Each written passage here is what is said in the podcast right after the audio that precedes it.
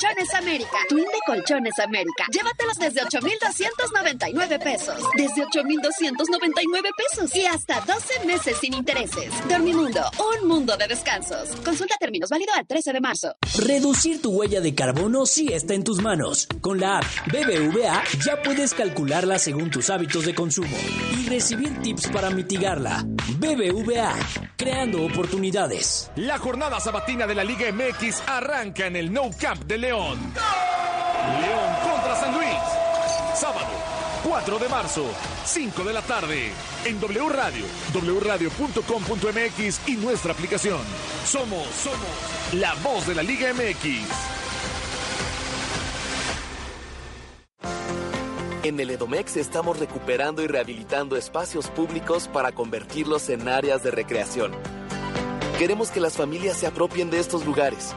Parques, espacios deportivos, culturales y más. Por eso, nosotros mejoramos las canchas. Tú pones los goles. Nosotros rehabilitamos el entorno. Tú nos ayudas a cuidarlo. En el Edomex recuperamos espacios para que los hagas tuyos. Chedragui te ayuda a sacarle más provecho a tu tarjeta Bienestar. Te bonificamos diez por ciento en Monedero Mi Chedragui sobre el total de tu compra. Además, puedes retirar efectivo en área de caja sin comisión. En Chedragui, llevarte más cuesta menos. Chedragui cuesta menos. Pumas recibió oxígeno con la victoria de la jornada pasada. ¿Podrá volver a respirar contra los camoteros? Lo sabremos este domingo en la cancha de Ciudad Universitaria. ¡Le canta el primero! ¡Gol! Pumas contra Puebla. Domingo cinco de marzo, doce del día.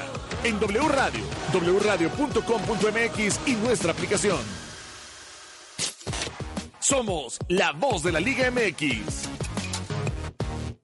Molotov hará estallar el Foro Sol. ¡A la rica nena, sabrosito! Con el cierre de su gira, Estalla Molotov. doce de mayo. Adquiere tus boletos en el sistema Ticketmaster.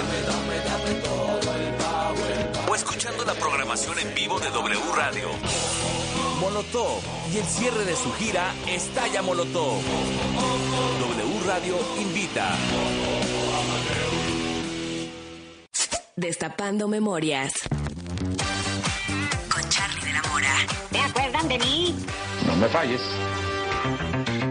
¿Han escuchado alguna vez la frase "ese cuate agarró la jarra" o "me he puesto una jarra"? Pues esta surgió en la década de los ochentas gracias a una campaña publicitaria lanzada por una compañía de ron muy famosa, la del vampiro, y a un comercial que decía así: nos vemos al rato. Te llevo la botana, yo la música, yo los refrescos. Y yo la jarra. Agarra la jarra. Agarra la jarra. Agarra la jarra. Con y refresco se prepara una jarra. Con y refresco se prepara una jarra. Agarra la jarra. Agarra la jarra. ¿Tú de qué te acuerdas? Yo soy dos equis ele. Hashtag Destapando Memorias. Recuérdame. Si es radio, es W. Festival de Cruceros en Viajes Palacio. Con Royal Caribbean navega con el mejor precio y disfruta hasta dieciocho mensualidades sin intereses y paga en abril de dos mil veintitrés solo con tu tarjeta Palacio. febrero trece a marzo cinco. Soy totalmente Palacio. Consulta términos, condiciones, productos participantes y que te entienda. Los clásicos siempre vuelven. Y en Vips regresaron a solo noventa y nueve pesos. Enchiladas, caldo tlalpeño y más. Para clásicos, Vips. Consulta condiciones en restaurante. Come bien. Si es radio, es W. La Alpan tres mil, Polonia Espartaco, Coyoacán. W Radio noventa y seis punto nueve. Play.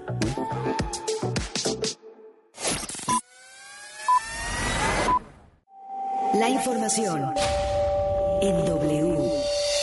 Soy Carlos Loret de Mola. Quiero invitarles a escuchar Así las cosas.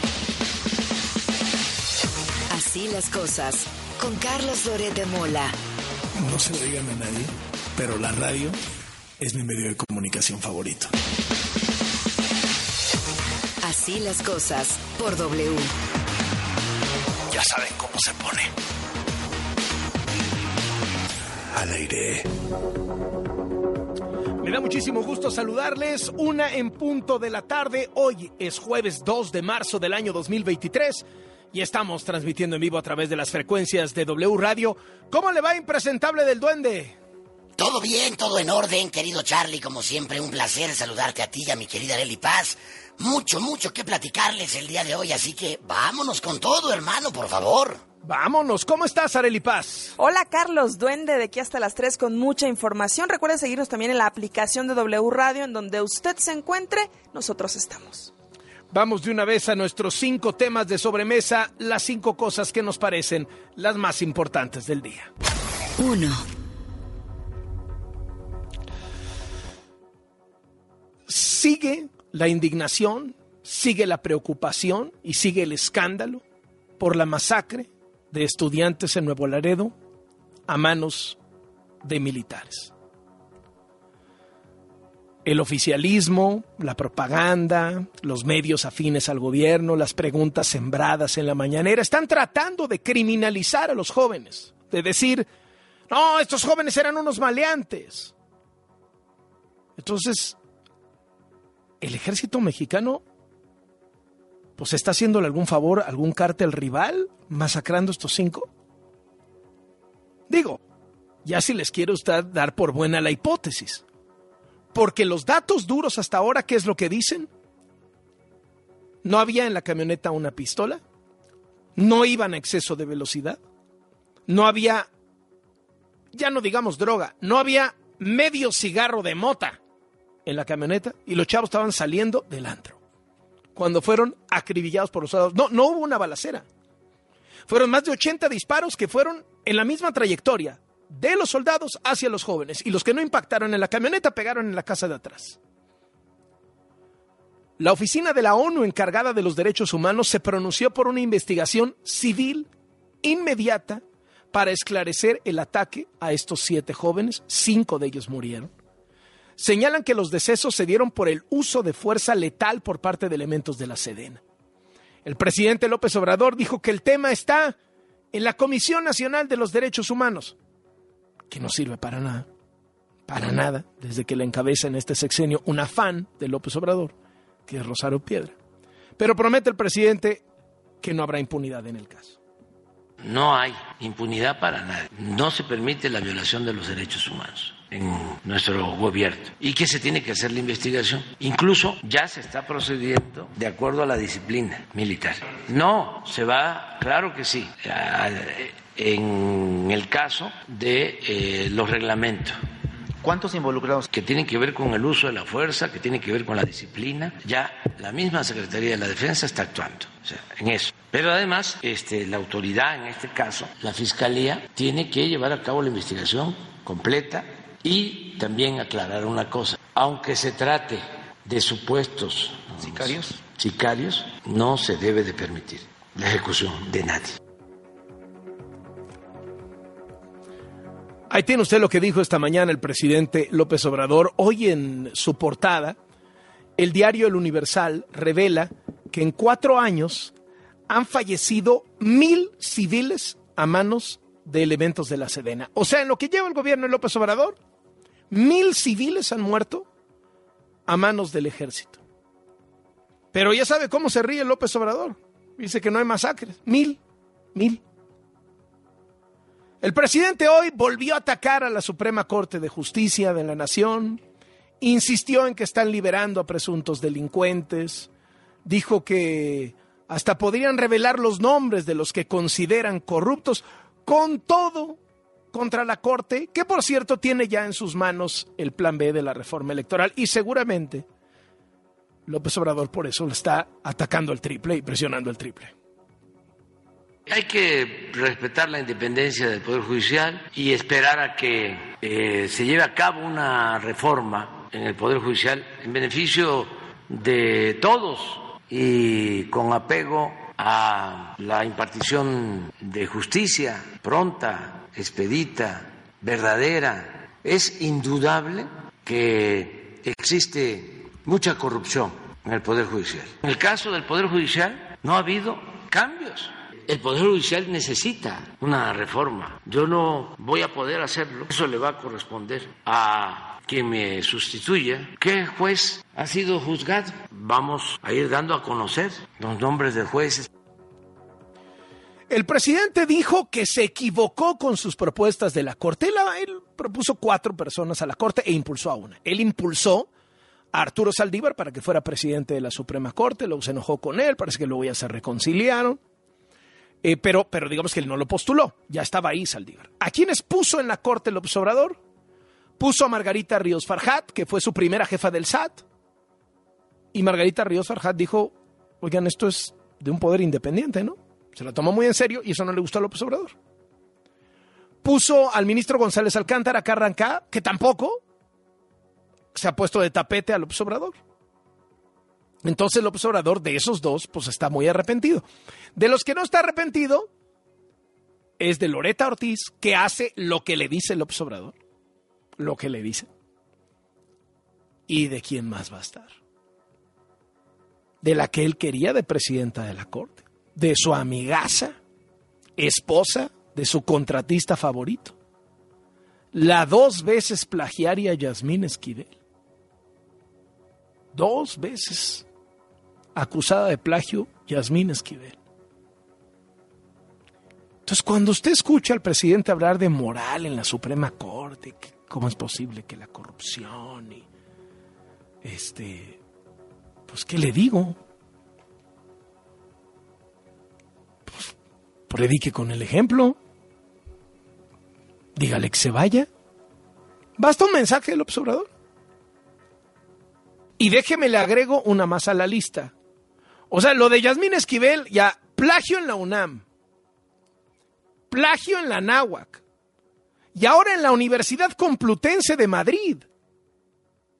La Universidad Complutense de Madrid se desmarcó del título de doctorado de la ministra Yasmín Esquivel por el tema del plagio.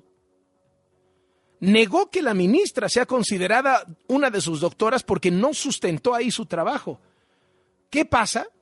Que en la tesis doctoral de la ministra se señala que el trabajo hecho en la Anáhuac para su tesis doctoral es compartido con la Universidad Complutense de Madrid.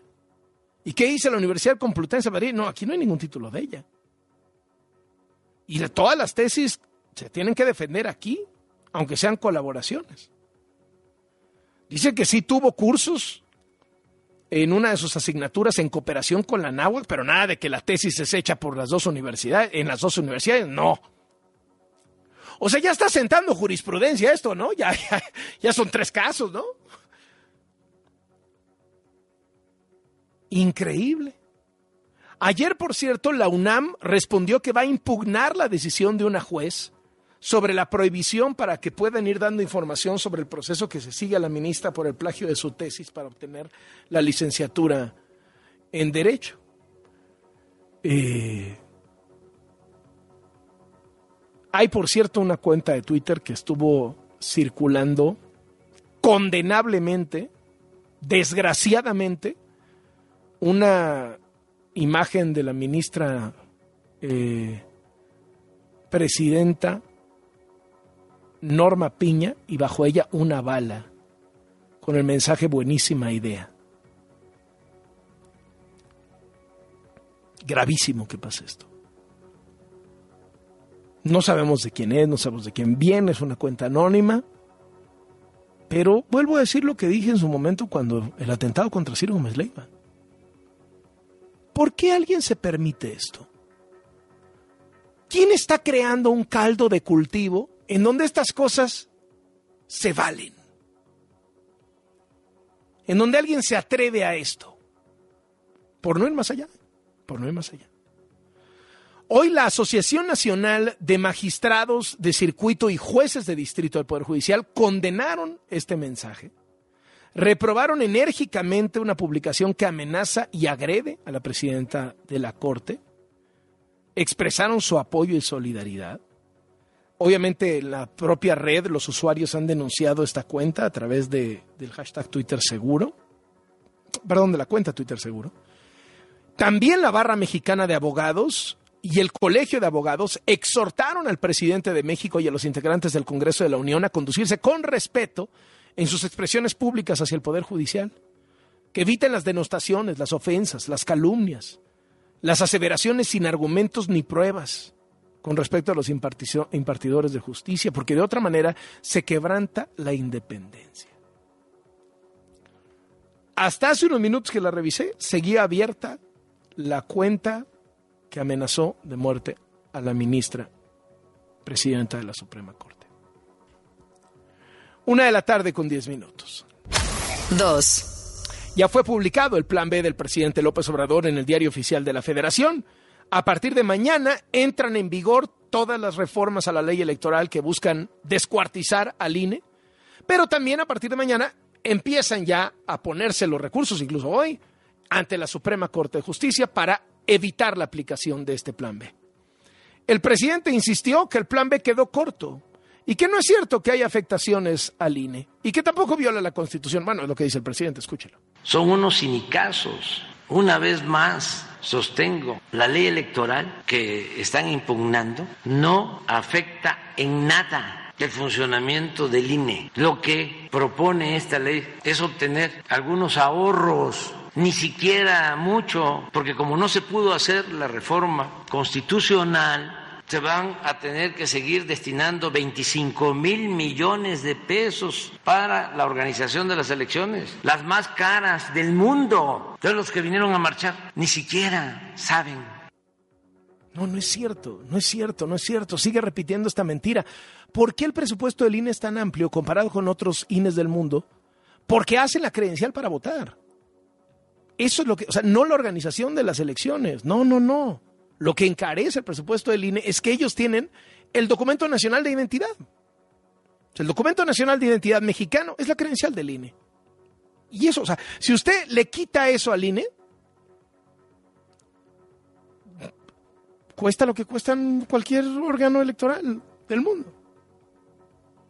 Entonces López Obrador dijo que los medios de ya sabe que todo, bueno, hasta lo de Nuevo Laredo, ayer nos echó la culpa a los periodistas y ahora pues que, que lo del I N E, que no lo hemos explicado bien, y entonces que mañana va a ir el secretario de Gobernación, Adán Augusto López, a la mañanera para explicar los detalles, pero se me hace que ya está viendo venir que lo van a batear en la corte. Tienen todo el derecho, pues, a ser opositores. Eso es la democracia, no es pensamiento único. Y se tiene que garantizar el derecho a manifestación, a la manifestación libre de las ideas y el derecho a disentir. Pero que tengan información, que tengan elementos, ¿no? Que no los manipulen. Entonces mañana viene Adán a informar y sí, pueden hasta ganar en el Poder Judicial, como está la Corte. El presidente sigue irritado por las manifestaciones del fin de semana, del domingo, en el Zócalo, en muchas ciudades del país.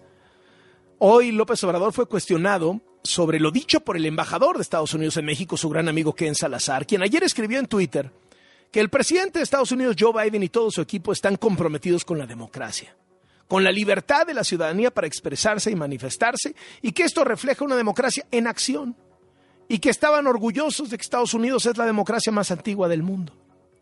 El presidente de México repitió lo que le dijo al Departamento de Estado, que en México hay más democracia que en Estados Unidos. Que lo, departamento, que lo del Departamento de Estado que respalda al I N E es que están mal informados.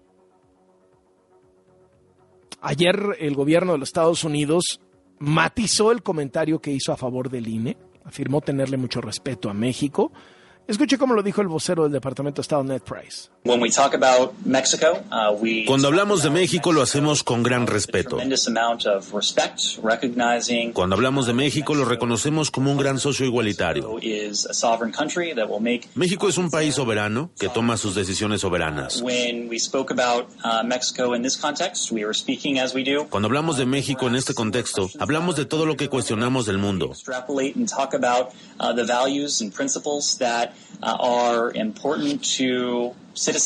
México tiene una democracia vibrante. En México, el senador de Morena, Ricardo Monreal, informó que envió a los senadores estadounidenses Robert Menéndez y Michael McCaul una carta en respuesta a los comentarios que hicieron sobre la democracia mexicana.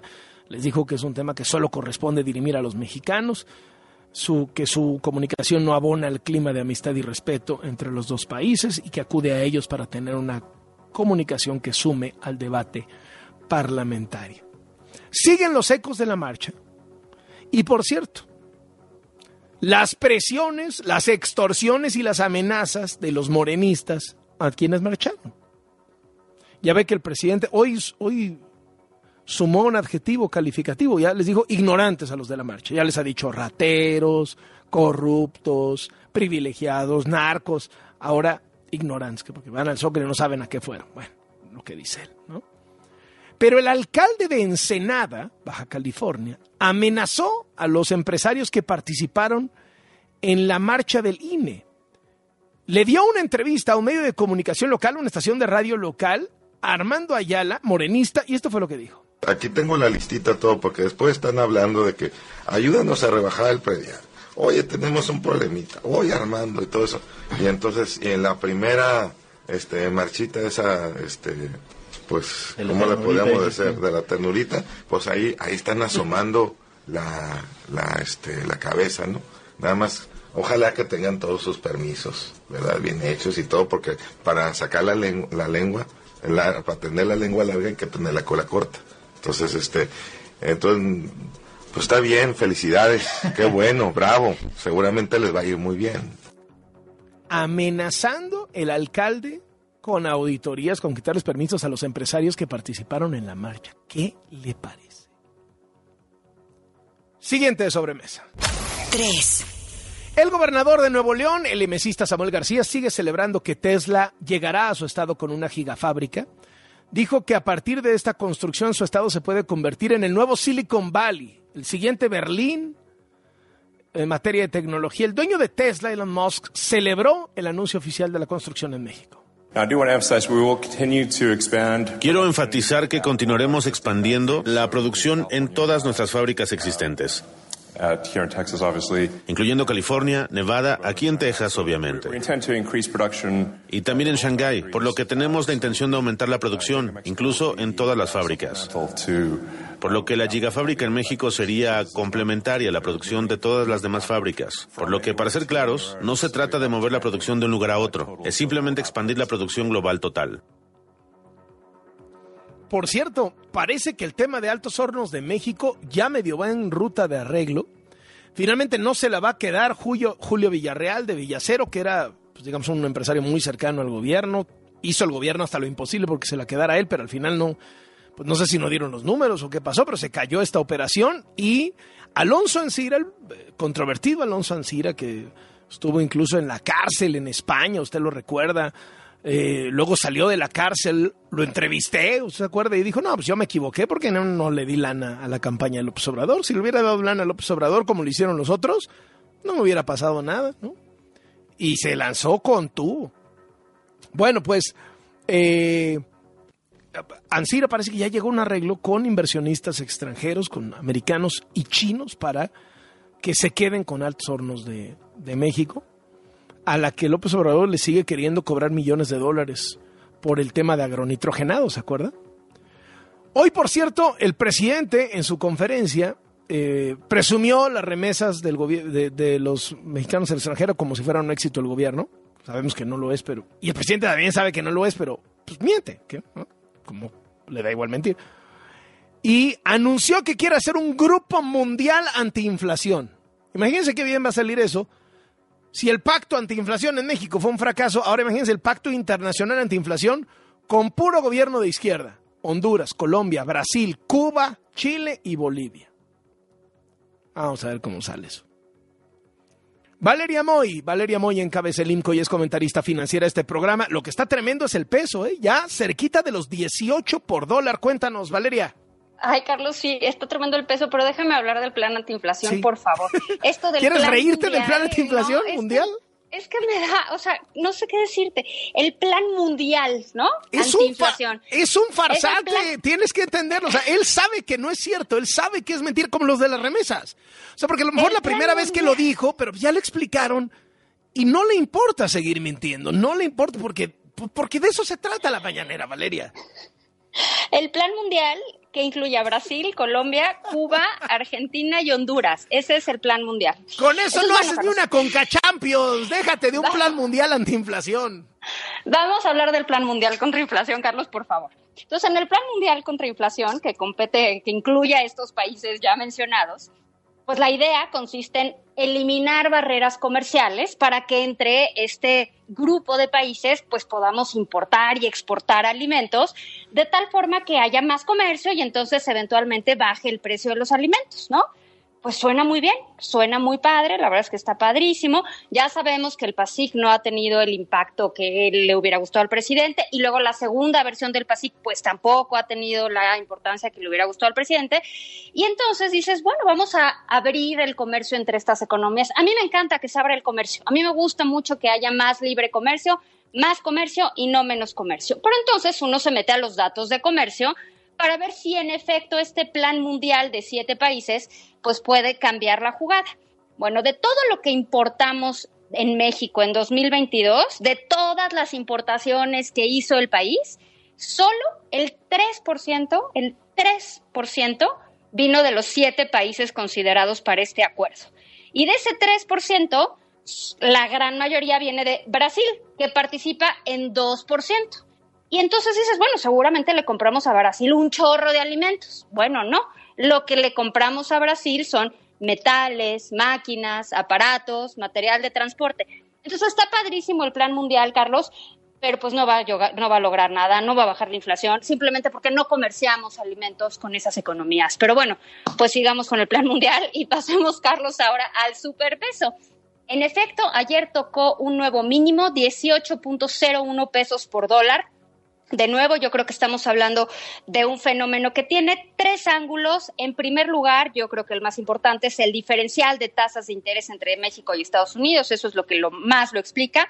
Y además que el dólar se está... se está debilitando a nivel internacional. Hemos tenido, hay indicadores que muestran que el dólar poco a poco pues ha ido debilitándose en los últimos meses por algunas señales inflacionarias que indican que la Reserva Federal pues va a volver a subir la tasa de interés pronto y eso le pega al dólar. Creo que algo que ayudó y que empujó un poquito el tipo de cambio ayer fue la confirmación de la construcción de Tesla, porque al final del día esto es como un empujón, es como una manera de decir, sí, mira, vale la pena invertir en México, quién sabe cuánto dure, hoy ya no está en dieciocho, está en alrededor de dieciocho punto doce, sigue estando muy bajo, pero Carlos, pues todo está explicado, yo creo, desde la perspectiva del diferencial de tasas que pagamos en México contra las que paga el resto del mundo. Bueno, muy bien. Muchísimas gracias, Valeria. Gusto saludarte. Igualmente. Hasta luego.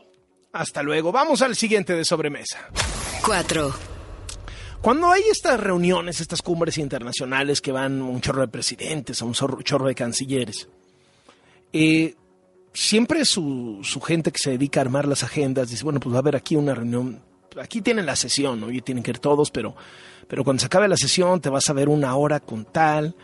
Pero también hay unas cosas que se llaman los sidelines, ¿no? Que es, ahorita en un break, en lo que vas por café, en lo que caminas de tu asiento a agarrar tu café y regresas, vas a estar con el primer ministro de tal, o vas a estar con el canciller de no sé dónde. Es decir, cada segundo cuenta. Pues hoy eso sucedió entre el secretario de Estado de los Estados Unidos, Anthony Blinken, y el ministro de Exteriores de Rusia, Sergei Lavrov, que son, digamos, lo mismo, ¿no? O sea, el cargo es diferente, pero en el fondo es lo mismo. Se llama distinto, pero hace lo mismo.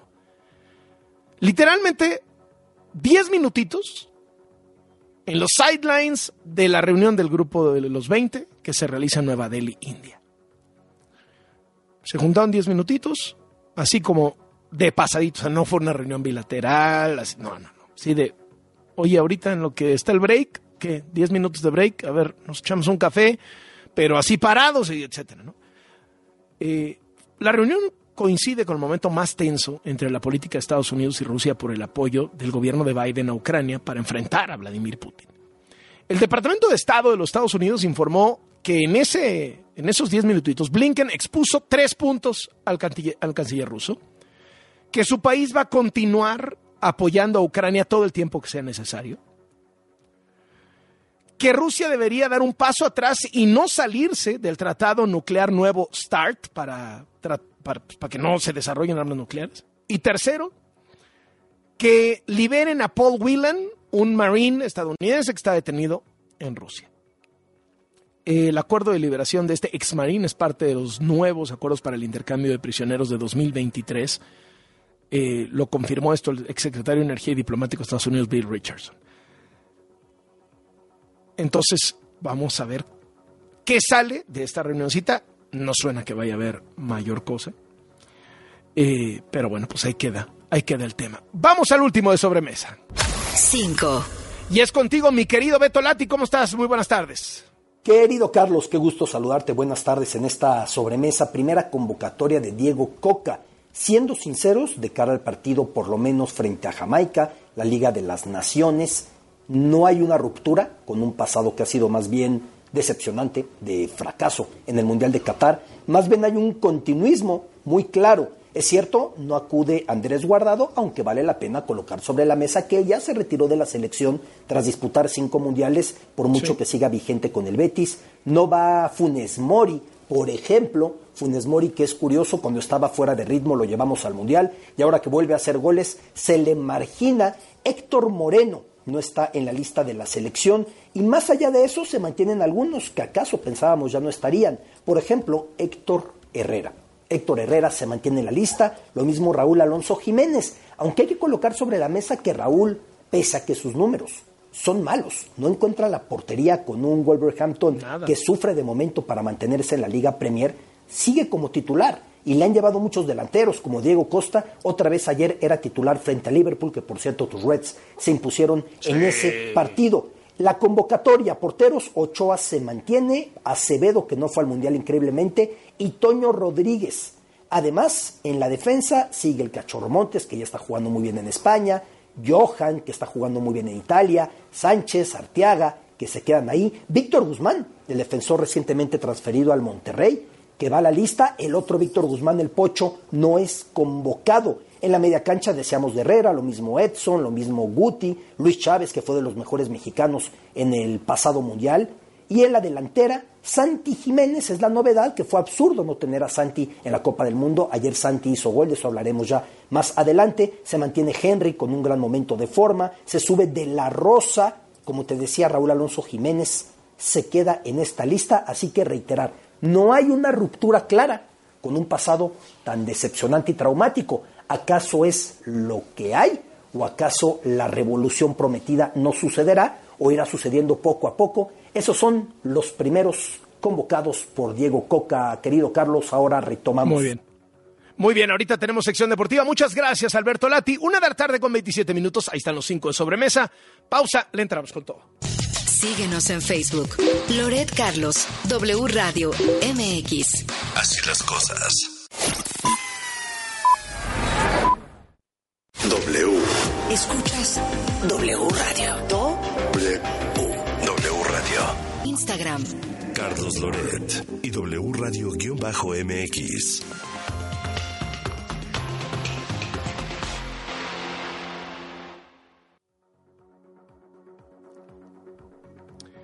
Una de la tarde con treinta y tres minutos. Así lo marca el reloj de W Radio.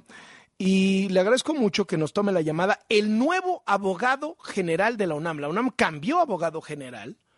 Hubo muchas interpretaciones de que este cambio fue a consecuencia pues, de que el abogado general anterior tropezó con este asunto de, de Yasmín Esquivel, la ministra, y la tesis plagiada.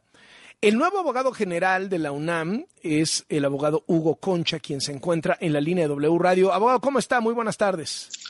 Hola, querido Carlos, me da muchísimo gusto saludarte y, por supuesto, enviar el tradicional saludo a todo tu auditorio. Muchas gracias. ¿Cómo llegó la invitación al cargo? ¿Fue una sorpresa?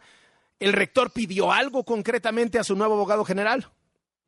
Bueno, eh, tenía ya algún tiempo en poder estar trabajando algunos temas con el rector, lo que y además antes de eso yo había sido consejero universitario. El consejo universitario es como, como el congreso de la UNAM, donde se hacen todas las normas de la UNAM, se, se, se hacen los reconocimientos, es una de las autoridades que tiene la universidad, y fui consejero universitario representante del Instituto de Investigaciones Jurídicas, de donde soy investigador, por varios años. Entonces había tenido oportunidad eh, y de conocer a, al señor rector y tratar justo temas que tenían que ver con, con la normatividad, con la institucionalidad de la universidad.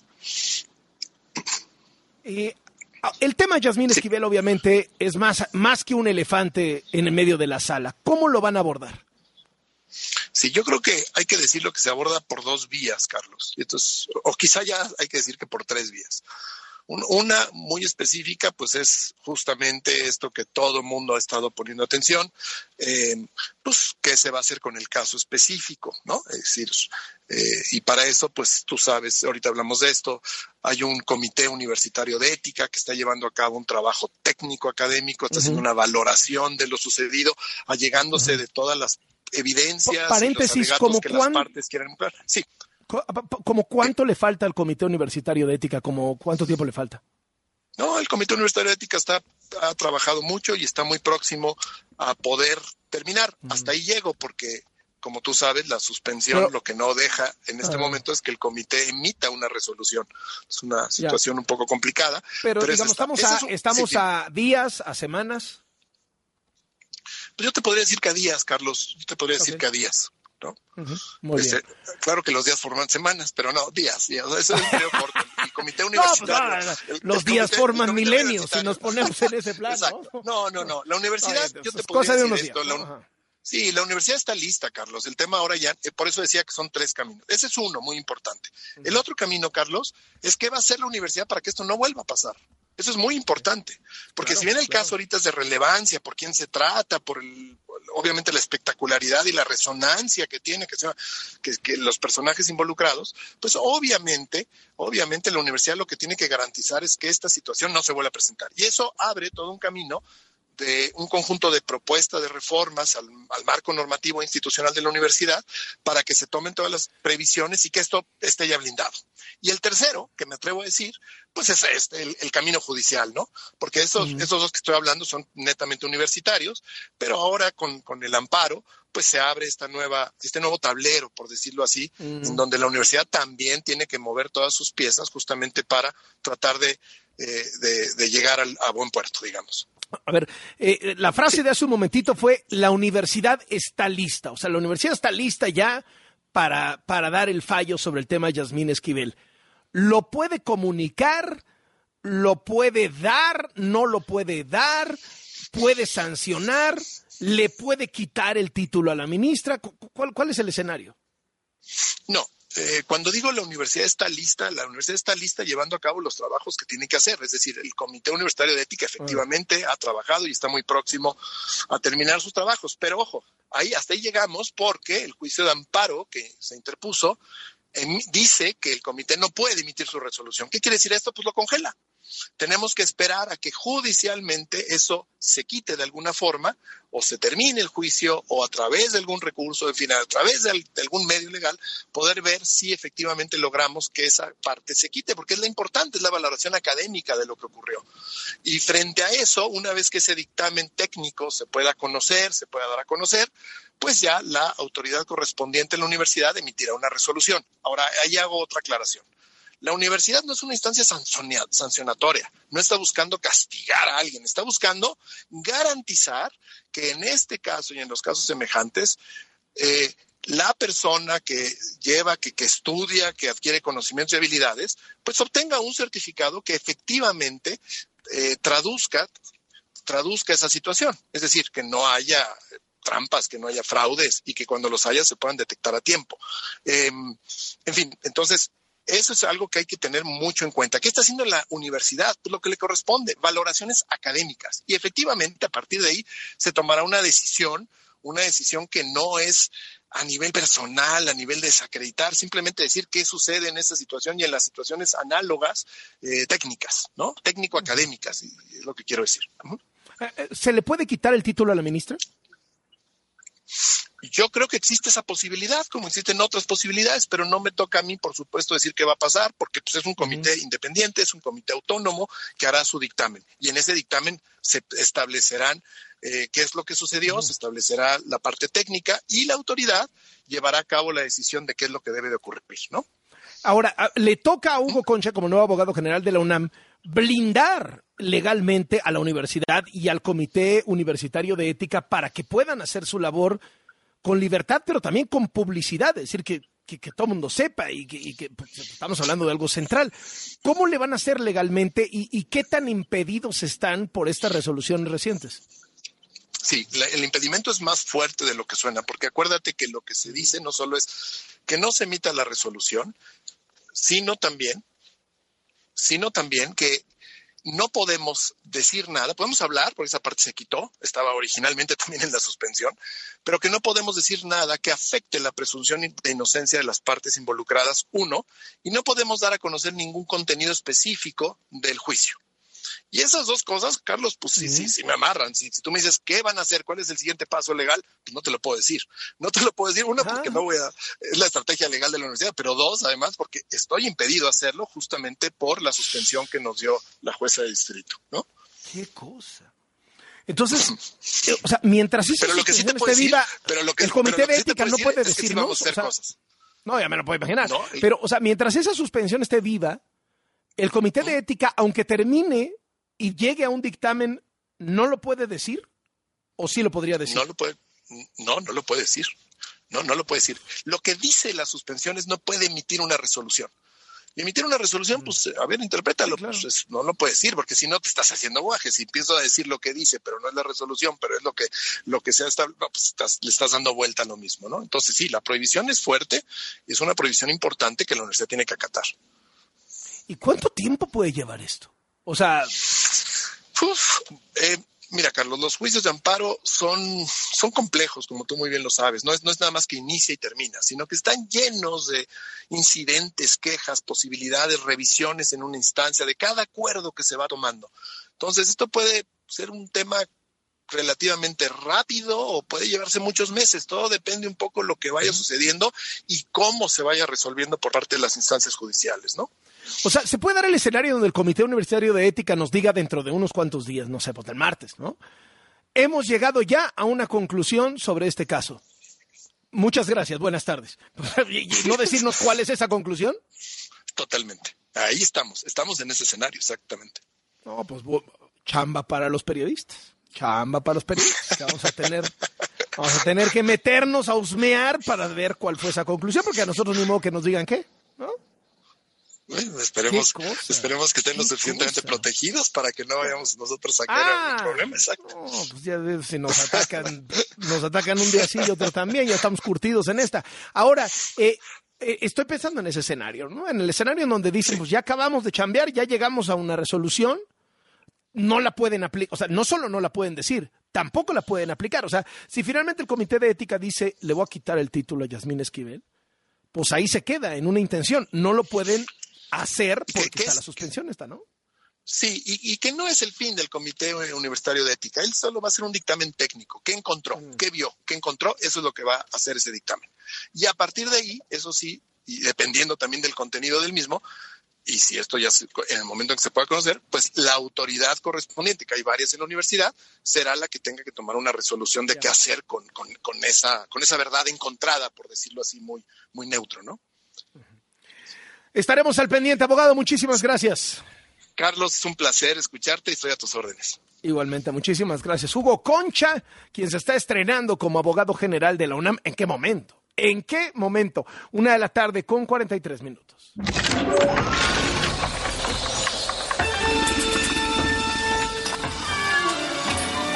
¡Ya llegó el duende! Aquí seguimos, querido Charlie, con toda la información y como siempre que nos escriban en nuestras redes sociales con el hashtag Así las Cosas con Loret.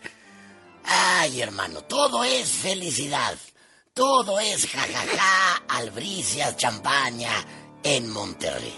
Como bien lo sabemos, la empresa estadounidense Tesla, del magnate Elon Musk, instalará su fábrica de autos eléctricos en la ciudad de Monterrey con una inversión aproximada de cinco mil millones de dólares.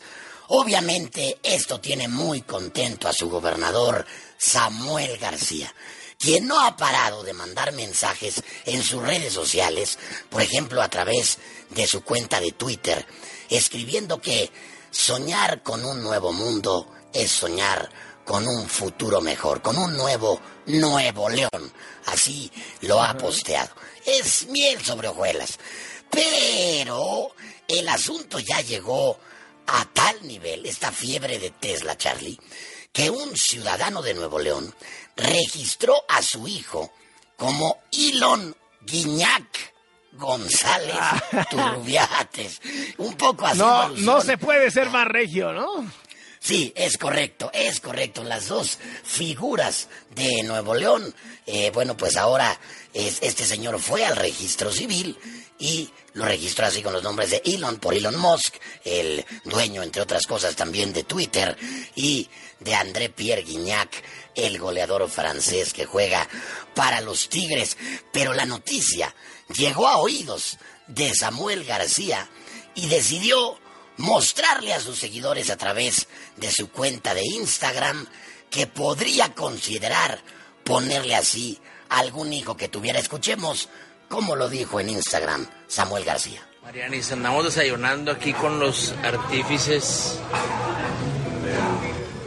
¿Saliste?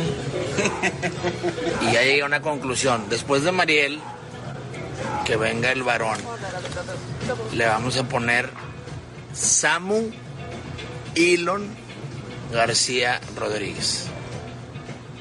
Los gringos le van a decir Samuelon García. Y mi raza va a decirle Samuelón. ¡Uy! ¿Qué te parece? Samu, Samu Elon García Rodríguez. ¿Qué tal, mi Charlie? ¿Qué tal? Eh? No, es una joya. De, de hecho, hoy en la mañana, hoy en la mañana sí, otra vez. Habla, habla como si siempre estuviera en un asado, ¿no? Sí, sí, sí. Como que está con la, con la carnita asada, mi Charlie, porque... No, pero además en la mañana, en la mañana, en su cuenta de Twitter puso... Ayer le dije a mi esposa Mariana que Mariel, mi hija que viene en camino, no vino con torta, vino con Tesla bajo el brazo. Saludos a todos. No, es, es una luna de miel, mi Charlie. Está feliz, está feliz. Está, Oye, está feliz, pues sí, obviamente. Ha sido muy elegante en no restregarle al presidente el triunfo en la cara, Samuel García, pero le podría restregar el triunfo en la cara a López Obrador, porque López Obrador quiso impedir que quedara la, la, la gigafábrica de Tesla en Nuevo León. Uh-huh. Y le ganó en sí, el pulso. Sí, sí. Bueno, Elon Musk es... dijo, es ahí o no es, háganle como quieran, ¿no? Es correcto. Se la ganó, se la ganó Samuel García, la verdad. Se la ganó el López Obrador. Así es. Hay que recordarle a la gente que el presidente pues quería que la fábrica estuviera al lado del AIFA, al ladito. Sí, del, a ver si así sirve de algo, ¿no? Sí, pues a ver si sirve, aunque sea para traer turismo, algo, ¿no? Pero, pero pues no, no le dieron para atrás y siempre estará en Nuevo León. Ya ves que había también versiones que decían que la esposa del gobernador Samuel García, Mariana Rodríguez, era la que había gestionado ahí con Elon Musk, bueno, etcétera. La cosa es que pues va a estar en Nuevo León. Oye, Charlie, no sé si escuchaste el mensaje, vaya mensaje que mandó Santiago Creel al presidente Andrés Manuel López Obrador. Ya Oye, ves que Santiago también... Creel como nunca lo habíamos visto, duende, ¿eh? Sí, sí, sí, sí, sí, sí. Se ha ido con todo contra el presidente, diciéndole qué falta de memoria tienes, Andrés. Se te olvida cuando ibas que siempre, a mi como casa. Que, eh, como que Santiago Creel es muy plano, muy como aburrido, ¿no? Ayer uh-huh. el video, tres minutos, se le dejó ir con tubo, ¿no? Como, por eso Pero... dije, como nunca habíamos visto a Santiago Creel. ¿Cómo no? Sí, sí, sí. Está, está con tubo, con todo Santiago Creel. Mira, entre otras cosas, este video, que ahorita les voy a poner un fragmento, el que considero más importante porque le lanza un reto al presidente López Obrador, pero entre otras cosas le dice, a ver, tú sabes que mi dinero es bien habido, Andrés, el tuyo no, lo sabemos todos, de qué has vivido todos estos años. Y también le dice, acuérdate, cuando ibas a mi casa con tu hijo, José Ramón, a pedirme asesoría, día a pedirme que te apoyara cuando comías, cuando cenabas en mi casa. Vamos a escuchar un fragmento, Charlie, del reto que le manda Santiago Creel al presidente López Obrador. Pero ya que hablaste de dinero, te tengo un reto. ¿Por qué no le explicas a México de qué viviste durante doce años sin trabajar y presumes no tener cuentas de banco? Entonces, como dice Chicoche, Ken Pompó, así que a mí, con ese cuento no me vengas. Quizá lo que más te duele es que yo he sido parte de una generación que ha construido más instituciones de las que tú has destruido. Justo por eso seré el primero en registrarme para arreglar tu desastre, para reconstruir lo que has tirado, para respetar la ley, porque la ley, acuérdate, la ley es la ley. También me voy a inscribir para reconciliar a este país que dividiste, para recuperar el tiempo que hemos perdido, para no seguir haciendo más pobres y recuperar la grandeza mexicana que todos nos merecemos. Espero tu respuesta al reto, o quizá tus respuestas serán amenazas o de plano una persecución en contra mía o de mi familia. Ya veremos, pero por de pronto, aquí estoy dándote la cara. ¿Qué tal? Oye, el reto es que explicara a López Obrador de qué vivió entre que fue jefe de gobierno y presidente. Sí, de qué ha vivido. Hay, hay no ha sido capaz, el... López Obrador. No, no ha sido capaz no, no, de explicarlo. No, no, no. Mira, Desde eh, años lleva. No.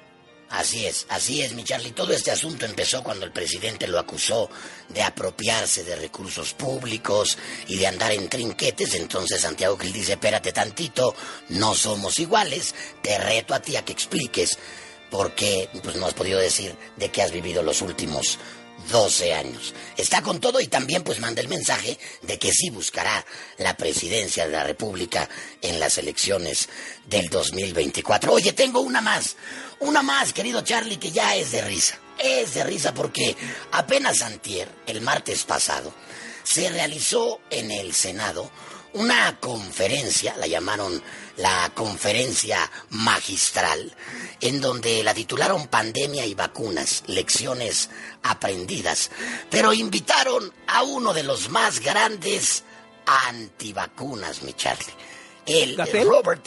No, no, bueno, ah, ese no. ya, ese ah, ya, ese ya sabemos, ¿no? Ese ya, ese, ese ya viene implícito, implícito. Sí, sí, sí, pues hablando de los grandes farsantes de la pandemia, pues el que me vino a la mente fue Gatell, pero no, sí, dice usted de otro. No. Este es el doctor Robert Malone. Robert Malone, este doctor ah. que pues se ha pronunciado. Y ese siempre. Es que de los de los de los del movimiento antivacunas del mundo. Es de los anti-vaxxers, como les llaman, de los antivacunas. Uh-huh. De hecho, es el primero que salió a decir que no se pusieran las vacunas de Pfizer ni tampoco las de Moderna. Bueno, pues fue invitado por quién. Oiga, ¿dónde ya? Por Rafael Espino, de, que... de Morena. Sí, sí, sí. Ya después de que eh, como tres mil millones de personas nos pusimos varias vacunas, ¿a cuántos nos ha salido un tercer ojo eh, o un cuarto brazo o, pues no, o seis Charlie. dedos en un pie? No, no, no, no, Evidente, no. Evidentemente no. Además, con las vacunas se demostró cómo bajó eh, el índice de mortalidad, o sea, cómo sí ayudaron, no. cómo incluso la gente que se infectaba. ¿Con ya qué no descaro tenía... siguen eh, dando estas conferencias, presentándose, ¿no? Y, y esto es y este correcto. Legislador de Morena arropando a un farsante, ¿no? Sí, Sigo, sí, sí, a sí, otro. Fue, ¿no? Pues sí, sí, fue Rafael Espino de la Peña de Morena quien, quien lo invitó, el senador Rafael Espino, y pues asistió este doctor Robert Malone, un conocido antivacunas que ahora resulta que fue a dar una conferencia al Senado mexicano. ¡Ah! Sin palabras, sin palabras, mi Charlie. ¿Qué te ¡De regreso decir? a las cloacas! ¡Regresaré!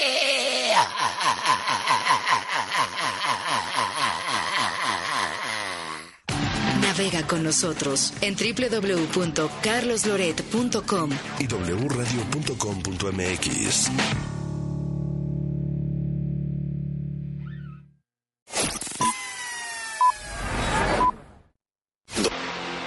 El maestro José Woldenberg, quien fue expresidente del I F E S, académico, analista, periodista, escritor, está presentando bajo el sello de la editorial Cali Arena un libro que se llama Izquierda y Democracia. Maestro Woldenberg, qué gusto. El gusto es mío, Carlos.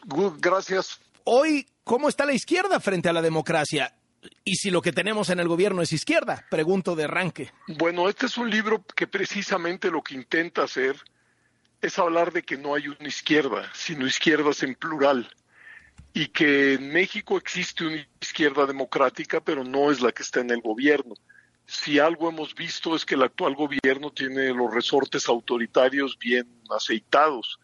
No le gusta o no entiende o no es capaz de vivir dentro de un esquema de división de poderes, agrede una y otra vez a los órganos autónomos del Estado, no le gustan los otros partidos, la prensa libre, la academia plural. Es decir, los resortes de este, de este gobierno son claramente autoritarios y quizá la, hoy estamos viendo pues una fórmula muy expresiva que es la aprobación de estas leyes en materia electoral que si en, se echan a andar pues van a colocar a México en una situación realmente complicada. ¿Cómo calificaría, maestro Woldenberg, la concentración en el Zócalo y otras plazas de, las, de, de nuestro país este domingo? Bueno, fue una concentración realmente para mí maravillosa, es decir, que cientos de miles de personas salgan a la calle, no solo en la capital, sino en muchísimas ciudades del país e incluso del extranjero, a defender lo construido en materia electoral. Creo que es un síntoma de vitalidad de la sociedad eh, mexicana y de que franjas muy importantes de esta sociedad valoran lo que se ha construido en las últimas décadas para que la diversidad política pueda convivir y pueda competir de manera pacífica, de manera ordenada, de manera institucional. Esto que vimos en el Zócalo y en las otras plazas, ¿esa es la oposición? De ahí tiene, de este movimiento tiene que salir una candidatura presidencial para el dos mil veinticuatro, sobre todo si consideramos que cualquiera de las corcholatas podría seguir, tomar la estafeta de López Obrador en la destrucción del I N E, y eso es lo que centralmente defiende este movimiento, por lo menos de entrada. A ver, yo, yo lo que entiendo es que estas fueron concentraciones con una agenda clara, estratégica y limitada. ¿Qué, qué quiero decir con esto? La gente salió a la calle a defender el sistema electoral mexicano en contra de las leyes que se acaban de aprobar y demandando a la Suprema Corte de Justicia que no las avale. Todo lo contrario, que las declare inconstitucionales, tanto porque no se siguió el procedimiento legislativo adecuado como por sus contenidos que son claramente anticonstitucionales. En esa marcha había de todo, votantes de diferentes partidos, miembros de agrupaciones civiles y ciudadanos no afiliados a ninguna organización. Yo creo que ahí está la virtud de estas, de estas manifestaciones. Por otra vía, pero quizá con puntos de contacto con algunos de los contingentes que ahí se expresaron, pues los partidos tengan que construir una, una candidatura fuerte, representativa, capaz de dar la pelea en el año dos mil veinticuatro, pero no son una y la misma cosa. Eh, maestro Woldenberg, eh, ¿tiene futuro la oposición para el dos mil veinticuatro o siente que ya es Morena y Morena no, sí. tiene la bolsa de sucesión? No, yo creo que no. Si algo hemos aprendido en las últimas décadas en México es que los humores públicos son cambiantes. No es casual que de las últimas cuatro elecciones presidenciales en tres haya ganado la oposición y que hoy cada vez que hay elecciones en los estados de la República tiene más posibilidades de ganar la oposición en ese estado que el gobierno en ese estado. ¿Por qué? Pues porque hasta la fecha pues muchos de los gobiernos han ofrecido mucho y han generado un enorme desencanto. Entonces yo creo que las, los resultados del dos mil veinticuatro no están escritos de antemano, todo lo contrario, dependerá de las campañas, de los candidatos, de lo que suceda de aquí a entonces. Eh, yo creo que pues, México es una sociedad plural y eso lo vemos todos los días y no sabemos cómo se va a alinear esa sociedad en los comicios del año dos mil veinticuatro. Creo que en esa materia la moneda está en el aire. Y, maestro Woldenberg, fue usted uno de los más visibles firmantes del desplegado esta semana exigiendo la renuncia de la ministra Yasmín Esquivel, y esto no parece que vaya a suceder, no parece ver este mínimo decoro en el ejercicio del poder. La respalda el presidente y en la Realpolitik de este sexenio, pues, el presidente bastaría que levantara el teléfono y la ministra tendría que salir corriendo de ahí, pero no lo hace y no lo va a hacer. Y hay muchos vínculos entre ellos y está el tema Riobó. ¿Qué cree que vaya a pasar con este asunto y cómo puede afectar el tema de la reforma electoral ese voto de Yasmín Esquivel? Mire, yo creo que en cualquier otro país, en cualquier otra situación, el solo hecho de que se documente que una ministra de la Corte ha plagiado, ahora ya no solo una vez, sino dos veces su, su, su tesis, sería suficiente para que en un acto de, de dignidad y de vergüenza, pues renunciara. Y, pero en efecto, no ha sido así. Yo creo que pase lo que pase, pues la credibilidad, la confianza en esta ministra, pues eh, está ya de por sí erosionada, y siguiendo en su cargo creo que se seguirá erosionando. Creo que haría ella un gran favor a la Corte, a esa institución tan importante de nuestro país, de dar un paso al, al lado y separarse de su encargo. Ya lo estaremos viendo. Le mando un abrazo y le agradezco mucho estos minutos para W Radio. Igualmente, el agradecido soy yo, Carlos. Un abrazo y, y un saludo a tu público. Hasta luego. Gracias, José Woldenberg. Está presentando bajo el sello editorial Cali Arena el libro Izquierda y Democracia. Así las cosas. Con Carlos Loret de Mola. Por W. Tenemos en la línea W Radio a Mauricio Mesoulán, especialista en temas internacionales, quien está presentando como publicación independiente un libro que se llama La invasión rusa a Ucrania, dos años de análisis periodísticos, ojo, desde abril del dos mil veintiuno, o sea, casi un año antes de la invasión, hasta febrero de dos mil veintitrés, el mes pasado. Mauricio, qué gusto saludarte. Gracias, Carlos, y de verdad agradezco muchísimo, muchísimo el espacio, y sí, efectivamente, tienes razón. dos mil veintiuno, además, porque tuvimos que poner un punto de inicio, porque recuerdas, esto lo venimos cubriendo desde fines dos mil trece, dos mil catorce, uh-huh. incluso contigo mismo en distintos espacios, Carlos. Sí, sí, sí, sí, sí, sí, desde el tema de Crimea, etcétera, etcétera. Ahora, eh, viendo hacia atrás, Mauricio, uno, ¿tú te imaginaste que Putin sí se iba a animar a esta guerra? Y dos, ¿pensaste que a un año de distancia la iba a estar perdiendo? Mira, eh, lo segundo, inmediatamente te digo que no, ¿eh? O sea, la parte de uh-huh. que lo esté, de que, Nadie, de que ¿no? le haya ido tan mal a Rusia en esta, por lo menos en estas fases de la guerra, definitivamente no. Déjame decirte que el, el libro es interesante y es un ejercicio que ya he hecho varias veces, porque permite posicionarnos, obviamente, pues, desde, desde el punto de vista mío, porque yo era quien estaba escribiendo esos análisis, pero posicionarnos en este periodo de tiempo previo, ¿no? O sea, que cómo veíamos las cosas en abril, en mayo, y efectivamente, a medida que fueron transcurriendo los meses, pues sí observamos que la intervención militar era una de las alternativas que se empezaban a cocinar de manera seria. ¿Por qué escojo abril del dos mil veintiuno para iniciar? Justamente porque en abril del dos mil veintiuno Rusia ya posiciona tropas en posición uh-huh. de invasión, ya en, uh-huh. en, en la frontera, en varias fronteras con Ucrania. Rusia posiciona tropas desde abril del dos mil veintiuno, entonces la pregunta que estás haciendo era muy legítima.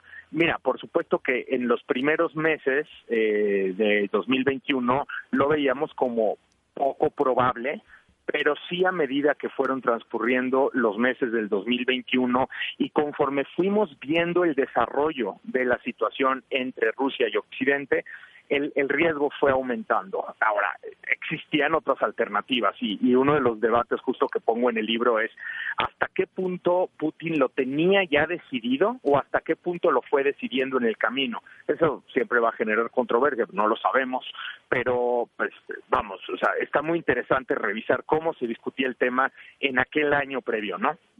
Uh-huh. Eh, ahora, Mauricio, ¿ves eh, la luz al final del túnel? ¿Ves la salida a este conflicto? Mira, en, en el libro lo que hago es que voy mostrando cómo el conflicto ha evolucionado eh, y, y hago el corte de caja en febrero del dos mil veintitrés, justamente un año después de la intervención militar.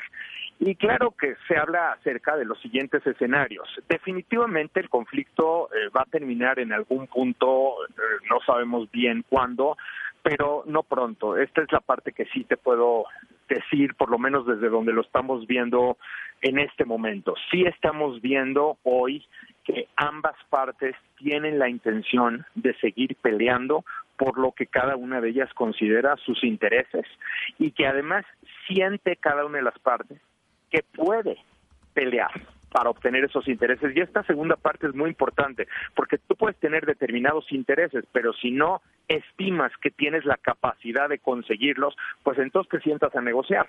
Eh, y aquí lo que sucede es que Ucrania, fíjate este dato, noventa y cinco por ciento de ucranianos, fuertísimo ese dato, ¿eh? Según eh, encuestas eh, del Instituto Internacional de Sociología de Kiev del mes pasado, noventa y cinco por ciento de ucranianos consideran que pueden ganar la guerra.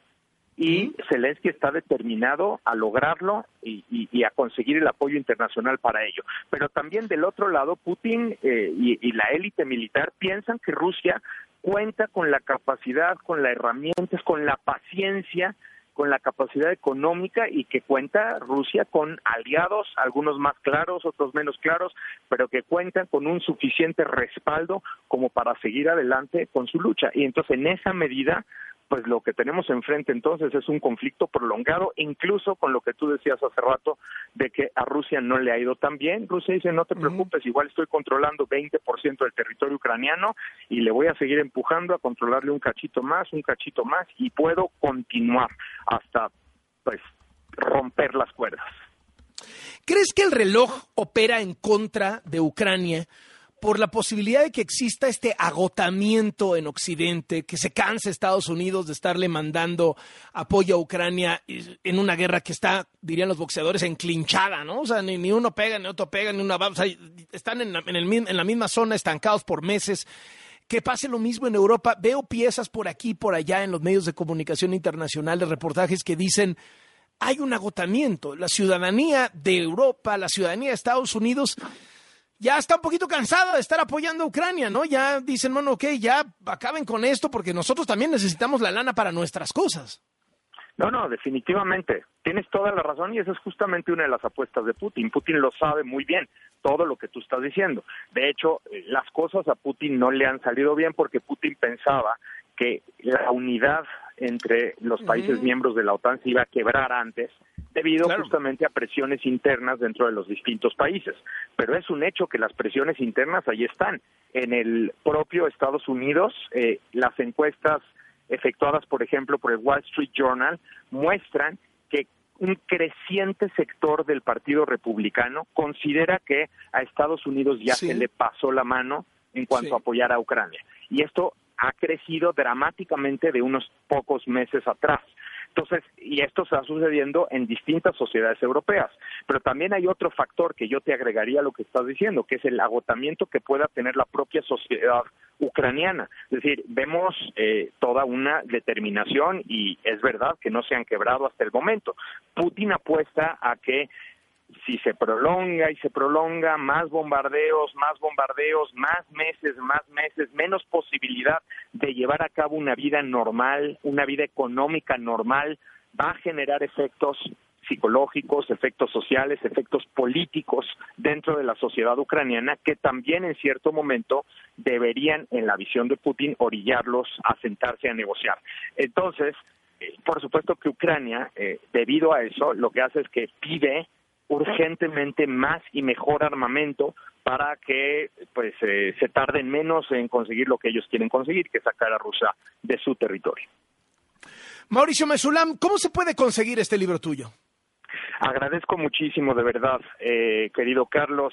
Está en Amazon en este momento, luego vamos a okay. meter otros canales. Por ahora se encuentra en Amazon, en Kindle, eh, se puede obtener de manera inmediata. También en impreso se puede encargar, llega en unos pocos días. Tratamos de hacerlo de verdad como una medida de difusión. Estamos intentando cobrar literalmente el costo eh, de, uh-huh. de, de producción con el objeto pues de que esto se difunda. Es un ejercicio que hemos hecho otras veces con otros conflictos y pues espero sirva para aclarar algunas dudas y que permita introducir a personas no especializadas o no expertas en el tema. Mauricio Mesulam, especialista en temas internacionales, qué gusto saludarte y enhorabuena por la obra. Gracias por el espacio, de verdad, Carlos. Hasta luego. W, por supuesto. Hasta pronto. El libro se llama La invasión rusa a Ucrania, dos años de análisis periodísticos, bajo la firma de Mauricio Mesulam. Estás escuchando Así las cosas con Carlos Loret de Mola por W. Está en la línea de W Radio y le agradezco mucho que nos tome la llamada Eduardo Bojorquez, quien es director ejecutivo de Transparencia Mexicana. Eduardo, qué gusto saludarte. Muy buenas tardes. Igualmente, Carlos. Muy buenas tardes. Bueno, parecía que nos quedábamos sin I N A I y al cuarto para las doce hay dos nuevos consejeros. ¿Qué te parecen los perfiles? Han generado mucha polémica. Una propuesta por el P A N, el otro propuesto por Morena, más impugnado todavía. Cuéntanos. Pues mira, primero reconocer que es una, un nombramiento a destiempo. Fue en marzo de dos mil veintidós cuando se lanzó la convocatoria para ocupar estos dos sitiales en el Consejo del I N A I y, y creo que ese sí es un asunto grave. Como dice, se llevó hasta el último minuto eh, la designación, poniendo en riesgo la operación misma del Instituto Nacional de Acceso a la Información Pública, y creo que es un asunto grave y, y hay que, hay que subrayarlo. Y sobre los perfiles, pues el día de ayer el Senado de la República, durante la votación, pues no se, no se guardaron los adjetivos calificativos, Carlos, ¿no? Hubo de todo, ¿no? Incluso dentro de Morena, el senador César Cravioto eh, manifestó su objeción y hasta estuvo de acuerdo con Xóchitl Gálvez sobre uno de los dos comisionados, uh-huh. el eh, Rafael Luna Alviso. El, el que su propio partido lo postulaba, pero que es de su grupo rival dentro de Morena, o sea, es, es gente de Monreal y pues él es el gran opositor a Monreal en el Senado, ¿no? Entonces imagínate. Eh. Sí, sí, le, eh, y ahí hasta tuvo que salir Félix Salgado Macedonio, ¿no? A, a decir que había un acuerdo dentro del grupo parlamentario y que había que respetarlo. Claramente no es un eh, candidato que pues que tenga todo el apoyo de Morena. Está dividido Morena alrededor de este eh, que en cuanto tome posesión sería comisionado del I N A I. Y él, creo que el caso de, de Yadira Alarcón es muy distinto. Eh, puede haber eh, cercanía con, con el P A N, como se planteó el día de ayer también en el en el Pleno del Senado de la República, pero por lo menos, Carlos, es una funcionaria que ha hecho carrera dentro del instituto, que conoce el instituto, que conoce la materia, eh, que no salió, digamos, de forma sorpresiva, estuvo bien evaluada entre los candidatos, eh, creo que sí contrasta, ¿no? Digamos, es, puede haber eh, apoyo político de una fuerza como el P A N, eh, por supuesto que cuenta con el apoyo de Morena, porque si no, no hubiera salido de su nombramiento, la votación no le habría sido favorable, pero creo que es muy contrastante el caso de Yadira Alarcón con el de Rafael Luna. Uh-huh. Eh, esto debilita al I N A I, el hecho de que se hayan tardado casi un año, el hecho de que llegue un perfil como el de Luna. ¿Crees que debilita al I N A I? Pues que es un órgano de transparencia que es central. Bueno, ha sido central para revelar algunos de los grandes escándalos del gobierno anterior, de este gobierno, etcétera, etcétera. Sí, mira, creo que de entrada la, el que se haya hecho a destiempo le complicó la operación al Consejo General del, del I N A I. La verdad es que tenían mucha mayor carga de trabajo porque tenían que desahogar entre cinco personas, lo que corresponde al trabajo de siete, y hay una división dentro técnica dentro del, del, del I N A I. Hay quienes son más eh, cercanos a los temas de protección de datos personales, otros que son más Eh, encargados de temas de apertura, otros que están discutiendo, por ejemplo, la constitucionalidad de esta cerrazón permanente. Eh, sí, sí complicó uh-huh. la operación, pero eh, la, la designación también nos recuerda algo, eh, Carlos, que yo creo que es importante, la maravilla de que sean órganos colegiados, porque si estos fueran órganos unipersonales, no te quiero decir lo que estaríamos viviendo, ¿no? ¿no? Si hubiera un titular uh-huh. de la transparencia, ¿no? Nombrado. No, no, no, no, no, pues sería este Bartlett, ¿no? O Irma Eréndira Sandoval, o, o Salgado Macedonio, no. o Bejarano, o, Entonces, de, dentro o, de o Pío todo, ¿no? y Martín, ¿no? No, imagínate que el I N A I fueran Carlos, esos, ¿no? El es, I N A I fueran, es lo, el, de, sí. el de Segalmex también, que estuviera ahí en el Consejo, ¿no? Ya nos pasó con la Comisión Nacional de Derechos Humanos, ¿no? Ese es el problema, que haya un titular, y por eso creo que hay que insistir en la importancia de los órganos colegiados, porque aunque haya personas de distinto grupo político, perspectiva, incluso talentos, capacidades, experiencia, no deja de ser un colegiado, Carlos, y eso supone que una voz no se puede imponer sobre la del resto, ¿no? Uh-huh. Que se tiene que deliberar, que se tiene que discutir y que se tiene que votar. Eh, preocupación, hablando de órganos colegiados, por las nominaciones del I N E. ¿Ven que va mal el proceso o ven que va bien el proceso? ¿Qué dicen en Transparencia Mexicana? Mira, yo creo que está arrancando. Este, por fortuna nos salimos de esta trampa de que el comité de selección fuera un comité de selección a modo. Es un, es un comité de selección que representa distintos grupos, intereses, profesiones, perspectivas, y hay que dejarlo. Pero la mayoría, trabajar. la mayoría son morenistas, ¿no? Sí, pero, pero otra vez, por lo menos hay colegiación, Carlos, ¿no? Uh-huh, yo, uh-huh. o sea, por supuesto que el grupo en el poder está tratando de ocupar todos y cada uno de los espacios, ¿no? De eso no tengo ninguna duda y creo que tú tampoco. Pero bueno, por lo menos tienes eh, personas que cuya trayectoria va más allá de la lógica de los partidos políticos, ¿no? Maite Azuela, eh, otros sí. actores que, que... O sea, tienes por lo menos debate, ¿no? Y tienen que argumentar y no es por, pues, por decisión unipersonal, venga de donde venga la decisión, ¿no? Eh, mm. Creo que eso es... eso digamos, hay que estar muy atentos, pero está empezando el proceso y hay que ver que funcione bien. Sobre todo, mira, son muchos candidatos y creo que el problema va a ser la primera criba, ¿no? Cuando realmente sí. te asegures de que tienes una lista de verdaderos sí. profesionales que pueden ocupar estamos ese a, lugar. El viernes ya es, el viernes, mañana, mañana, ¿no? Ya. Ya estamos a nada, a horas, estamos a horas de que, de que esto se dé a conocer. Eduardo Bojorquez, por último, eh, director ejecutivo de Transparencia Mexicana, el caso de Yasmín Esquivel, la ministra de la Suprema Corte, ¿se tiene que ir? Mira, yo creo que en su conciencia, déjame empezar por donde empezó este sexenio, ¿no? Por la cartilla moral y la conciencia. Mm. En su conciencia está, primero, que ella debería hacerle un favor al Poder Judicial y abandonar el sitio que ocupa en este momento en la Suprema Corte de Justicia. O sea, si, si de verdad se conjugaran eh, los valores y principios declarados... Qué, qué interesante eso, porque el, el presidente Morena, lleva varios no días atacando ahí, ¿no? al Poder Judicial. El presidente ataca al Poder Judicial, se queja del Poder Judicial, dice que el Poder Judicial está desprestigiado y corrupto, pero no dice nada de Yasmín Esquivel. Y todos sabemos que en este país bastaría una llamada de López Obrador. Es más, vía Adán Augusto, o sea, ni siquiera él le tendría que marcar, decirle... ya, y se va. Y entonces, pues sí podrá, podrá decir lo que quiera el Poder Judicial, pero pues mientras esté Yasmín ahí, pues que, que, que, que no tiene peso la crítica, ¿no? Además, él ha sido explícito en que en que él las puso ahí, ¿no? Incluso sí, sí, sí. trató de decir que, que él puso a Norma Piña, ¿no? Este, a la ministra Piña, o sea, sí, sí, sí. Eh, entonces es su Poder Judicial. Eh, déjame hacer una analogía. Cuando dice que el Sistema Nacional Anticorrupción Eh, es una simulación, está hablando de su secretario de la Función Pública, de su fiscal general, del auditor superior de la Federación que él nombró como Morena desde el Congreso. Entonces, ahí hay algo raro, ¿no, Carlos? Como, este, si son sus propios colaboradores, ¿no? Los que está denostando, ¿no? ¿Tendría que irse Yasmín Esquivel? Yo creo que tendría que renunciar para darle, darle espacio al Senado y al Poder Judicial a sanar y poder corregir lo, la herida que le está causando. Y que además se va agravando día con día, Carlos. Eh, Eduardo Bojorquez, director ejecutivo de Transparencia Mexicana, gracias por estos minutos y muy buenas tardes. Al contrario, Carlos, gracias a ti y muy buenas tardes.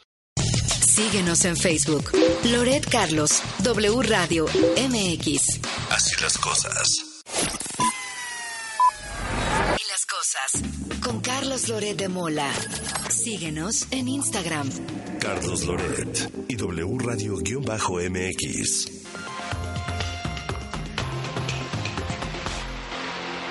El resumen de lo que tenemos justo en este momento. Areli Paz, vamos contigo. Lo que tienes que saber. En Así las cosas. Dos de la tarde con veintisiete minutos. La información en W Radio. Al presidente López Obrador no le gusta la democracia cuando se trata de él. Así lo dijo en W Radio el expresidente del entonces I F E, José Woldenberg. No le gusta o no entiende o no es capaz de vivir dentro de un esquema de división de poderes. Agrede una y otra vez a los órganos autónomos del Estado. No le gustan los otros partidos, la prensa libre, la academia plural. Es decir, los resortes de este... de este gobierno son claramente autoritarios y quizá la, hoy estamos viendo pues una fórmula muy expresiva que es la aprobación de estas leyes en materia electoral. Dijo que en México hay una sociedad plural y nada está escrito para el dos mil veinticuatro. Los humores públicos son cambiantes. No es casual que de las últimas cuatro elecciones presidenciales en tres haya ganado la oposición y que hoy cada vez que hay elecciones en los estados de la República tiene más posibilidades de ganar la oposición en ese estado que el gobierno en ese estado. ¿Por qué? Pues porque hasta la fecha pues muchos de los gobiernos han ofrecido mucho y han generado un enorme desencanto. Entonces yo creo que las, los resultados del dos mil veinticuatro no están escritos de antemano. Con respecto a la ministra Esquivel, dos veces acusada de plagio, José Woldenberg dijo que ella le haría un favor a la Corte renunciando a su cargo. En cualquier otro país, en cualquier otra situación, el solo hecho de que se documente que una ministra de la Corte ha plagiado, ahora ya no solo una vez, sino dos veces su, su tesis, sería suficiente para que en un acto de, de dignidad y de vergüenza, pues renunciara. Y, pero en efecto no ha sido así. Yo creo que pase lo que pase, pues la credibilidad, la confianza en esta ministra pues eh, está ya de por sí erosionada. En W Radio, Hugo Concha, abogado general de la UNAM, dijo que la universidad está lista, llevando a cabo todos los trabajos que tiene que hacer, aunque en el tema se está frenando el juicio de amparo que ganó la ministra Esquivel. También dijo que aunque termine el trabajo el comité de ética, no pueden hablar. El juicio de amparo que se interpuso dice que el comité no puede emitir su resolución. ¿Qué quiere decir esto? Pues lo congela.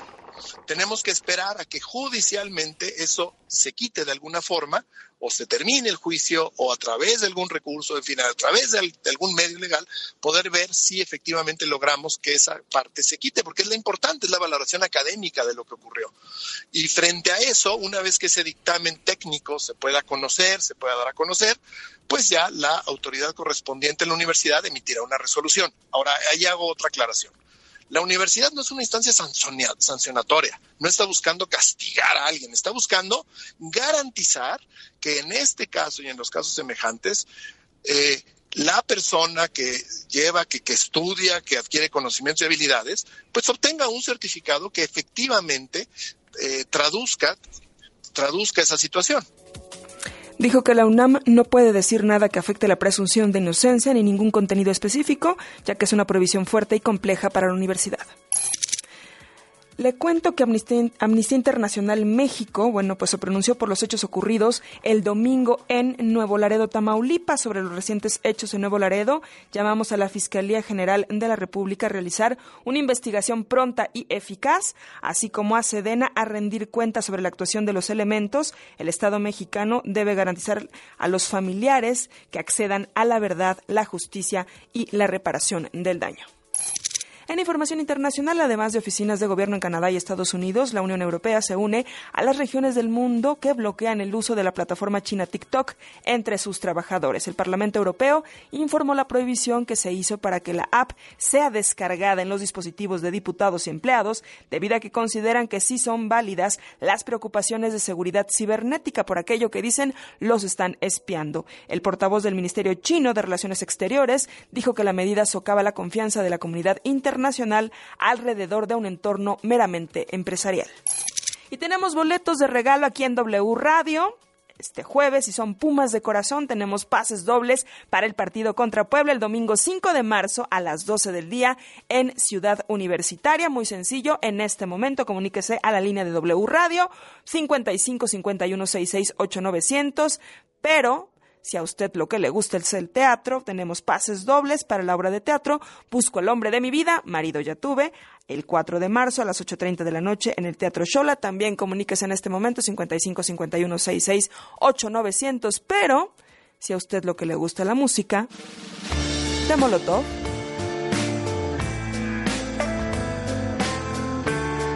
tenemos pases dobles para el Foro Sol. Póngalo en agenda, doce de mayo a las ocho treinta. De una vez pida sus boletos cincuenta y cinco cincuenta y uno sesenta y seis ochenta y nueve cientos. Cuando era chico quería ser como Superman, pero ahora ya quiero ser diputado del P A N o del P R I o del P R D. Así las cosas. Hasta aquí la información, Carlos. Gracias, Areli. Esto fue lo que tienes que saber en Así las cosas. Oiga, tenemos en la línea de W Radio al gran escritor y cineasta Guillermo Arriaga. Hace unos años su novela Salvar el Fuego ganó el premio Alfaguara de novela. Querido Guillermo, ¿cómo te va? Qué gusto saludarte. ¿Qué tal, querido Carlos? ¿Cómo estás? Este, muy contento de hablar contigo. Lo mismo te digo. Y ahora nos presentas Extrañas. Platícanos. Fíjate, es una novela que se desarrolla en Inglaterra en mil setecientos ochenta y uno. Es la historia de un joven noble que se llama William, eh, es primogénito de un linaje muy importante ahí en Inglaterra y hereda una propiedad inmensa, y al recorrer la propiedad se da cuenta que entre los animales crían, crían o, o, o mantienen más bien a seres que él al principio no sabe qué son, pero son seres humanos que por alguna razón son diferentes y se les pone a... a, a junto con las bestias, junto con los puercos, junto con las gallinas, junto con las vacas. Eso le cambia la vida y decide renunciar a su herencia y dedicarse a la medicina con el afán de ayudar a estas personas diferentes. Eh, es una metáfora sobre algo que estamos viendo, sobre la diversidad, sobre la diferencia, sobre la discriminación. Mira, es no, no, no es metáfora, es de forma directa ajá, ver cómo ajá. se ha tratado a la gente que ha sufrido anomalías en su físico o en, o en su mentalidad, que padecen alguna enfermedad genética y por ser diferentes han sido relegados de, de, de la sociedad y, y se les impone un castigo solo por el hecho de ser uh-huh. diferentes. Y, y la novela trata de esto, trata también de, de, de, de cómo se veía la ciencia y la medicina en esa época y, y todas las limitaciones que eso implicaba. ¿Por qué decidiste entrarle a este tema? Mira, algunas veces este, te dice que tú no escoges las historias, las, las historias te escogen a ti. A mí esa historia me llegó en una carretera de la nada. Estaba en, en Texas en una carretera, de pronto llegó la historia sobre estos personajes. Me volteé con mi amigo Sergio Avilés que venía manejando y le dije, tengo esta historia en la cabeza. No sé de dónde llegó, pero la tengo en la cabeza y la tengo que escribir. Yo en ese momento estaba escribiendo El Salvaje, luego escribí ajá. Salvar el Fuego y por fin llegó el, el momento de escribir esta historia. O sea, ¿la pusiste en el cajón? La puse en el cajón. La, sabes que hay que dejar madurar las historias. Uh-huh, uh-huh. No, no hay que entusiasmarse mucho con una historia que de pronto te llega. Hay que, dejar, hay que ver si, si tiene resiliencia, si resiste esa historia y si eh, es tan, tan fuerte que merece ser contada. Como, como la comida, el recalentado es más rico, ¿no? O sea, déjalo reposar, prepáralo y asiéntalo y cómetelo hasta el día siguiente y vas a ver mejor, ¿no? Exacto. Entonces estoy muy contento, la, no, la novela lleva ya un mes como la más vendida, desde la preventa ya era la más vendida, entonces muy contento por, por la reacción de, de los lectores. Oye, ¿en cine estás en algo ahorita? En cine acabo de producir la película de mis hijos, que se llama Cielo Abierto, que yo escribí, escribí hace muchos años, escribí en mil novecientos noventa y cinco, era la primera parte original de la trilogía de Amores Perros y veintiún gramos. Ah, poco. Eh, Sí, vendí los derechos, eh, por alguna razón, yo, lo, yo la iba a dirigir, pero los productores nunca me la dieron para dirigir, se vencieron los derechos y elegí a los mejores directores que son Mariana y Santiago, mis hijos. ¡Qué maravilla! Oye, ¿qué tal salió eso? Salió muy bien, estamos editándola, estoy muy orgulloso de mis hijos. La verdad, ya ya ya, ya podrás atestiguar su, su trabajo, te invitaré a una proyección Oye, para gracias. que lo veas de manera directa. Oye, ¿y para cuándo más o menos te estiman ustedes estarla festivaleando y cuándo ya presentarla en, en cartelera? O no pues sé mira, si se va a plataformas. Editando. No, no, va, va, va a cartelera, va a cartelera y luego a plataformas. Eh, yo creo que se terminará por agosto y ahí veremos qué festivales nos uh-huh. aceptan. No, nos, nos encantará. Oye, y, y se estrenará es, en noviembre. ¿Cuál es esa, esa precuela de Amores Perros y veintiún gramos? O sea, ¿cuál es la historia ahí? Mira, no, no es una precuela de Amores Perros, es una ah. película que tiene que ver con accidentes de coches. Yo sufrí un accidente automovilístico a los veintisiete años. Iba yo dormido en una camioneta en, en, la, en la Huasteca Potosina, completamente dormido. Primera vez en mi vida sin cinturón y caímos un barranco. Este, yo desperté en medio del accidente y a partir de ahí se me ocurrió escribir una serie de películas que arrancaban con un accidente de, de auto, como arrancó Amores Perros o como arrancó veintiún gramos. Y, ¿Y, esta, igual? y esta, es, esta es igual, es a cielo abierto, se lleva, es, es, es, es un, lo que llaman los americanos un road movie, una, una película de carretera. Oye, ¿y te pasó ¿no? algo en ese accidente a los veintisiete años de edad? ¿O a la gente que iba contigo? No, me pasó a mí. Eh, la nariz, se me pegué contra una piedra al caer al barranco, digo, iba completamente dormido y la nariz se me, se me hizo pedazos y se, se metió contra, contra el, el, el, la masa cerebral. Se me fracturó también la frente y se me fracturaron los dos pómulos y a veces por ese golpe en la cabeza, a veces no recuerdo rostros, lo cual me angustia mucho. ¡Qué historia! Oye, ¿cómo ves los Óscars este año? Eh? ¿Cuál es tu favorita? De las que has visto, ¿cuál te gustó más?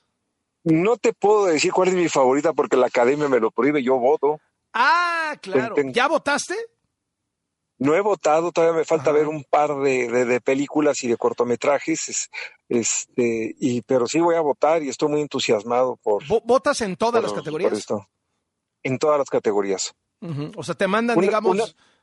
Te mandan las, las, las cinco nominadas, ¿no? O diez en este. Sí, me mandan, me manda to no, todas las nominaciones, porque hay películas que están nominadas a, pe a mejor película, pero no están nominadas a mejor maquillaje o a ajá. mejor vestuario. Ajá, ajá. Entonces tengo que ver to todas las que me mandan. Son alrededor de veinte, veinticinco películas. No, bueno. Pero qué gozada, ¿no? Está sensacional no, la, eso, la, ¿no? No, la verdad sí, porque son películas que no han estrenado en cartelera. Claro. En claro, México. Claro. Uh-huh, claro. Oye, entonces, eh, a ver, sin revelarnos sus votos, ni mucho menos, de cara a, a los premios, así que tú nos digas, oye, a ver, traten de ver estas tres, que estas, porque son diferentes, o sea, hay algunas que son, que, que todo el mundo ya vio y que son muy obvias, etcétera, pero hay otras que a lo mejor no tanto. Eh, ¿Cuáles dirías, oye, que estás mira, bien sorprendido, te, te, te, sin, sin revelar tus, mira, tus, tus preferencias? Voto, es, voto. El voto es secreto, ¿no? Eh, el I N E no se toca, ¿no? Espíritus de la Isla es una película que sugiero que vean. Ajá. Eh, sugiero que vean eh, eh, la del, ay, es que no sé cómo se traduce, All Quiet on the, on the Western ah, Front, todo sí, callado okay. en el, en el, en el frente oeste. Oriental, sí, sí, sí, occidental. Exacto. Hay una película que se llama E O, E O, de un burrito, que es una película polaca. Hay una película mm. que dirige Robert eh, Rubén Ostenlund que se llama... Ay, ¿cómo se llama esta película? Se me acaba de olvidar. El, el Triángulo de la Tristeza. Ajá. El tri vale la pena que la vean también. Eh, la, de, la de All Quiet on the Western Front la tradujeron como Sin Novedad en el Frente. Aquí.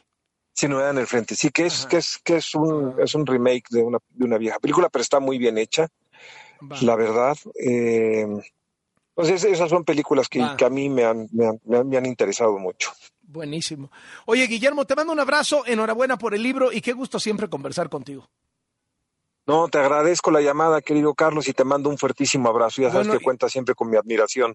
No, hombre, sabes que es mutuo. Oye, te, te toco la puerta cuando, a más tardar cuando saquen la película Tú y tus hijos, ¿no? Claro, te, te invitaré, te invitaré a la... Se me antoja muchísimo, te... así como me la contaste. Te...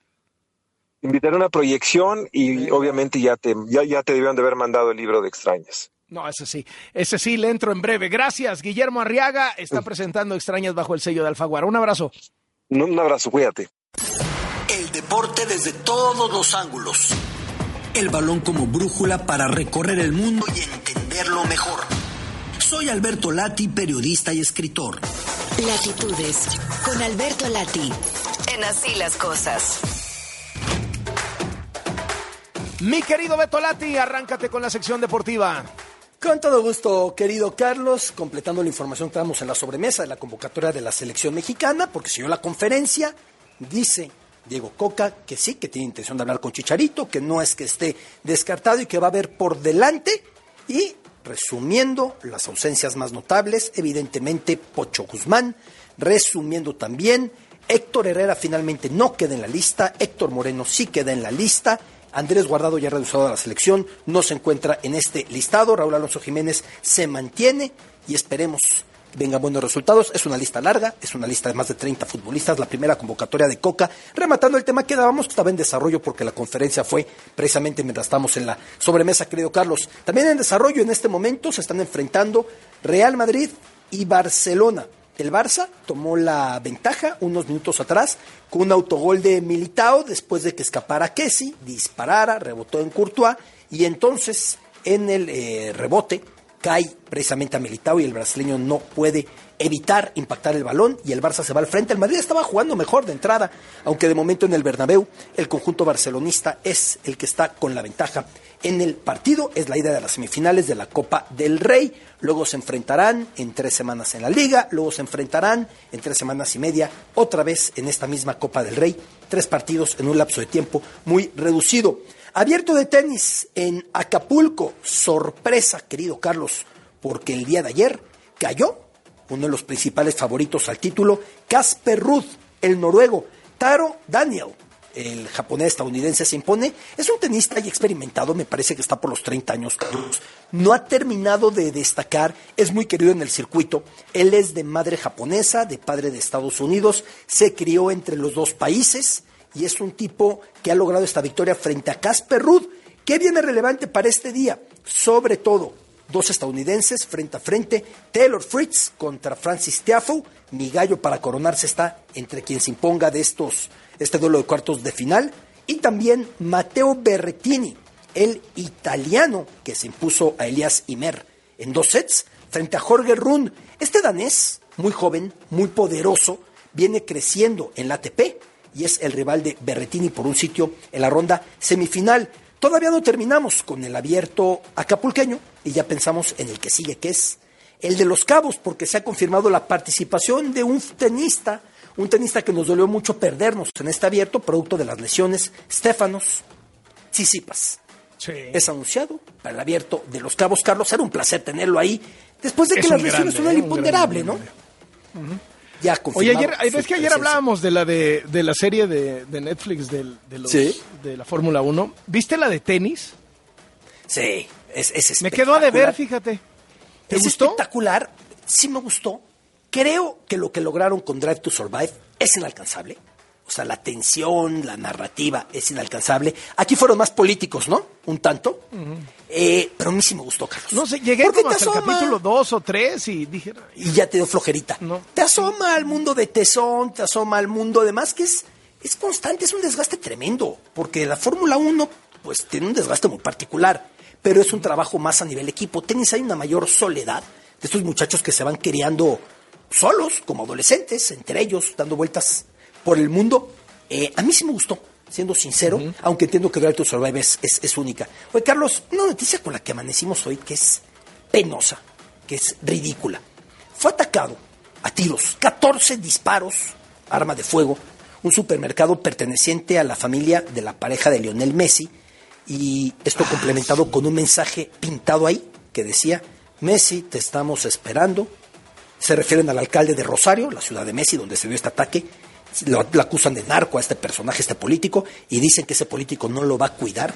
Parece penoso, parece ridículo, ¿no? Cuando uno podría pensar que todo en cuanto a Messi, y más en Argentina, y más con lo que supone, y más en Rosario, claro. tendrá que ser armonía un ataque de este tipo. Todavía no hay eh, claridad en relación con esto, todavía no hay claridad en relación de móviles que se buscó. Lo que sí consiguieron es seguramente lo que querían, atacando algo vinculado a Messi o a su pareja Antonella y su familia. Es notoriedad internacional, una noticia atroz la que tuvimos esta mañana en ese, en ese sentido, eh, querido Carlos. Dos noticias que parecen importantes de torneos de Copa, más bien tres si me lo permites. Santi Jiménez, ya decíamos en la sobremesa con la lista de la selección, anotó ayer otra vez, ahora en la Copa Neerlandesa, para hacer que avance el conjunto. ¿Crees que debió haber ido al Mundial? A la luz de Sin duda esto. alguna. Debió haber... Oye, ahora el Tata diría... Es que hace muchos goles en muchos minutos, porque es titular siempre, ¿no? ¿Te acuerdas que decía hace muchos goles en pocos minutos? Claro que sí, tenía que ver al Mundial. Es una pena. Para que México vuelva a tener un futbolista de veintiún años ya destacado en Europa en una Copa del Mundo y lo puedas llevar a una Copa del Mundo de inmediato y dejarlo fuera y privarlo de ese fogueo, es una auténtica pena. Eh, Carlos, en la F A Cup avanzó el Grimsby.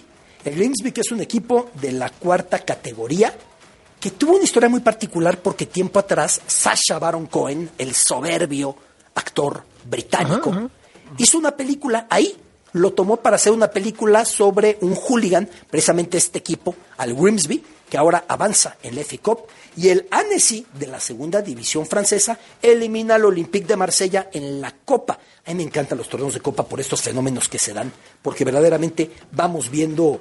equipos que salen de la nada y todos ilusión, y algunos de categoría semiprofesional consiguen estas gestas, querido Carlos.